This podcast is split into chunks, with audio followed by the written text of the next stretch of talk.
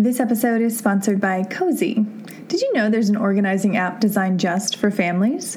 If you're starting to feel busy again, and honestly, when did we ever really stop? And your calendar is filling up with more events and kids' activities than all of last year, why not do your future self a favor and get Cozi? That's C O Z I. Cozi is the number one organizing app that families use to juggle school schedules, practices, meetings, doctor's appointments, and even a workout or a date night. Imagine that. It was even named a must have app for a better life by the Today Show. With Cozi, you'll be all set up so everyone knows who's doing what, when, and where. Cozi will even send emails every morning with the day's agenda, so no more missed pickups or double bookings. Here's how it works Cozi tracks everyone's schedules and events in one place with a shared color coded calendar. Cozi even reminds others about events so you don't have to. The best part? It's free. Just download Cozi Family Organizer from the App Store. Again, that's C O Z I to get the free app today.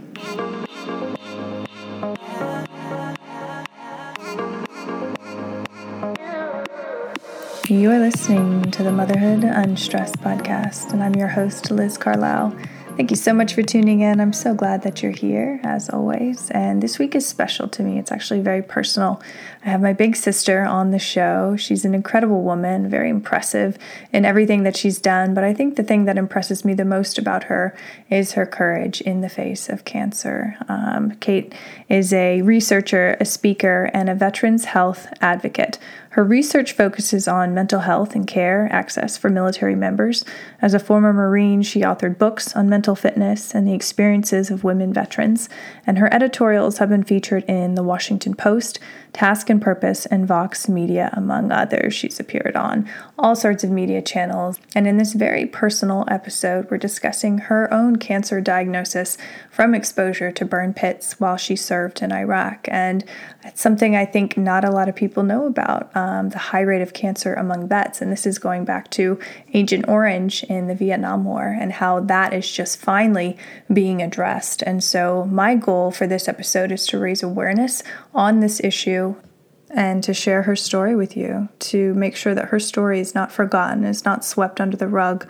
Um, I don't think I could ever live with myself if I didn't do everything in my power to raise awareness on this issue, to raise her story up higher, so that others are are helped by it, um, and she's not forgotten. That her story and her legacy lives on. So I hope you enjoy this episode. I hope it teaches you something. I hope it enlivens something within you um, to to hold your representatives accountable, um, so that we can help our military veterans and that we can even just make them more aware that this issue exists and that they're not alone. Um, and for me, that that's everything. Not only is she my sister, but she represents a larger population out there of veterans who need our support, who need our advocacy, who need our voice. So please enjoy this episode with Dr. Kate Hendricks Thomas. Well, hello, Dr. Kate Hendricks Thomas, aka my big sister. Welcome back to the show. It's so good to have you back. It's good to be here. Thank you for having me. Yeah, and you know, as we were talking about earlier, this is something that really piqued my interest when you started talking about it. Um, high rates of cancer in veterans who've been exposed to burn pits. I think this is something that not a lot of people know about, even with champions like Jon Stewart bringing it to the forefront. Um, but I really want to just set the stage for you to be able to tell your story and then expand on what you've been researching and what you've learned. So, can you share with the listener your personal cancer story and how you made the connection between your diagnosis and the burn pits? Well, um, the whole journey is actually fairly ironic because I was working with a team of researchers on a study of breast cancer diagnosis rates by county in the United States. And we found that diagnosis rates sat around 20% in veteran women. Um, in the general population, the rate of cancer diagnosis, specifically breast cancer diagnosis, sits at about 12%. So I had just finished this research that showed hey, women veterans are more likely to get breast cancer, and I thought that was interesting. Um, I was at a medical appointment myself just doing a basic annual exam, thinking nothing of it. And my provider wanted me to go get a mammogram. And I pushed back a little bit because I was young, I was only 38, and I didn't think I needed to do it.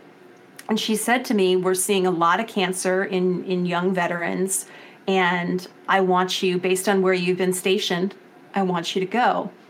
And I've lived in places that had water pollution issues um, I was deployed overseas to Iraq and lived on a, a, forward operating base that had a burn pit. I traveled, um, when I traveled in that country, I was up at Camp Victory and Baghdad and other places with burn pits. So I, I knew I had a likelihood of exposure, but I was, you know, really in denial that cancer was ever something that would or could touch me. Um, that initial mammogram that I finally went to go do wound up discovering stage four breast cancer, which means, and I didn't know what stage four meant at the time. I kind of looked at the oncologist quizzically when she told me. Um, there is no stage five. So, stage four means it has spread throughout your entire body, and you have what are called distant metastases. And there's no curing it. Eventually, this is going to kill you. It's going to keep trying as you throw drugs at it, as you throw surgeries at it, as you throw radiation at it. It's going to keep trying to get around those treatments and finish its mission, which is to, to kill you. So at that point, I started researching because that's what I was. I was an academic researcher. It's what makes me feel in control, it's what makes me feel comfortable. And I started discovering this treasure trove of information about delayed onset cancers in military veterans. And basically, our incidence rates for cancers are off the charts. But, and here's the big but, they often happen 10 to 15 years after leaving military service. They're delayed onset for a reason or they're not found until a significant period of time away from military service. So, proving that your delayed onset condition was caused by exposures in service is really tough to do. And right now, um, the VA is disapproving most burn pit claims.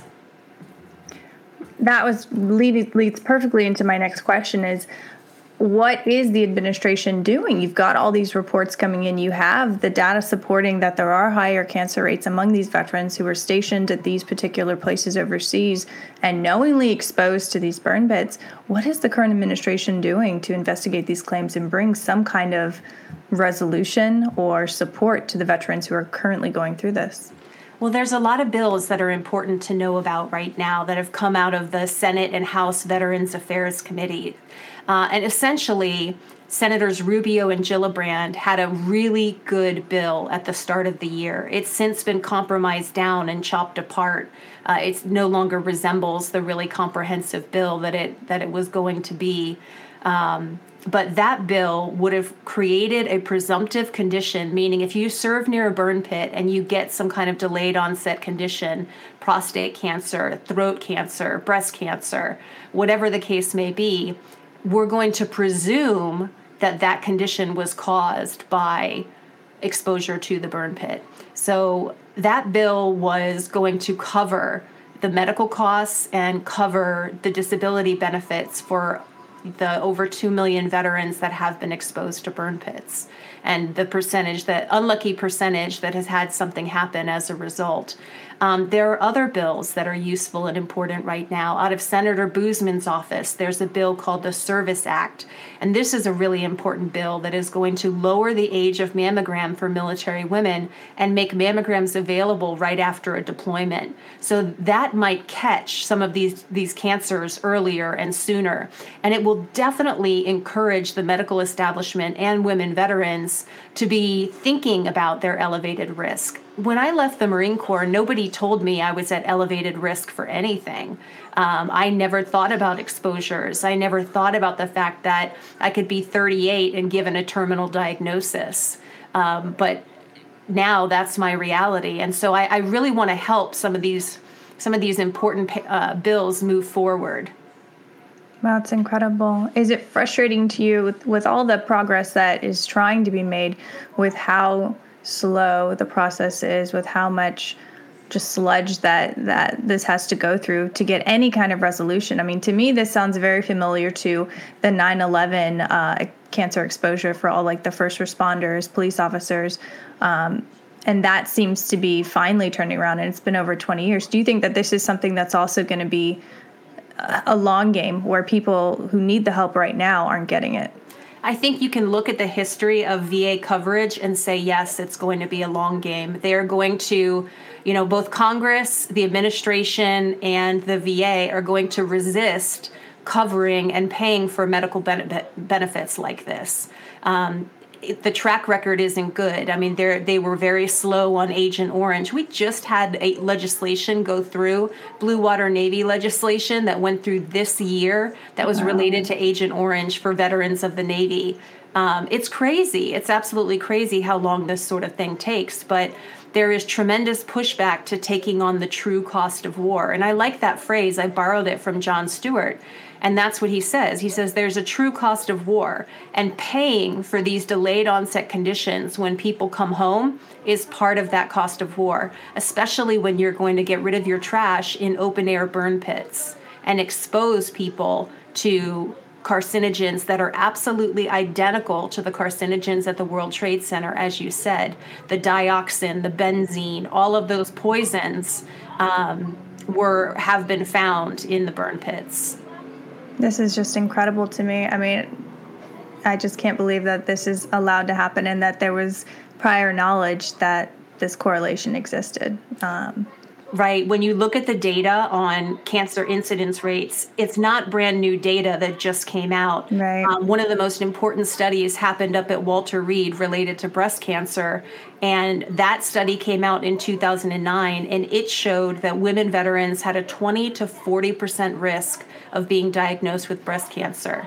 And the 40%, the higher end of the spectrum, was, uh, was primarily populated by women of color.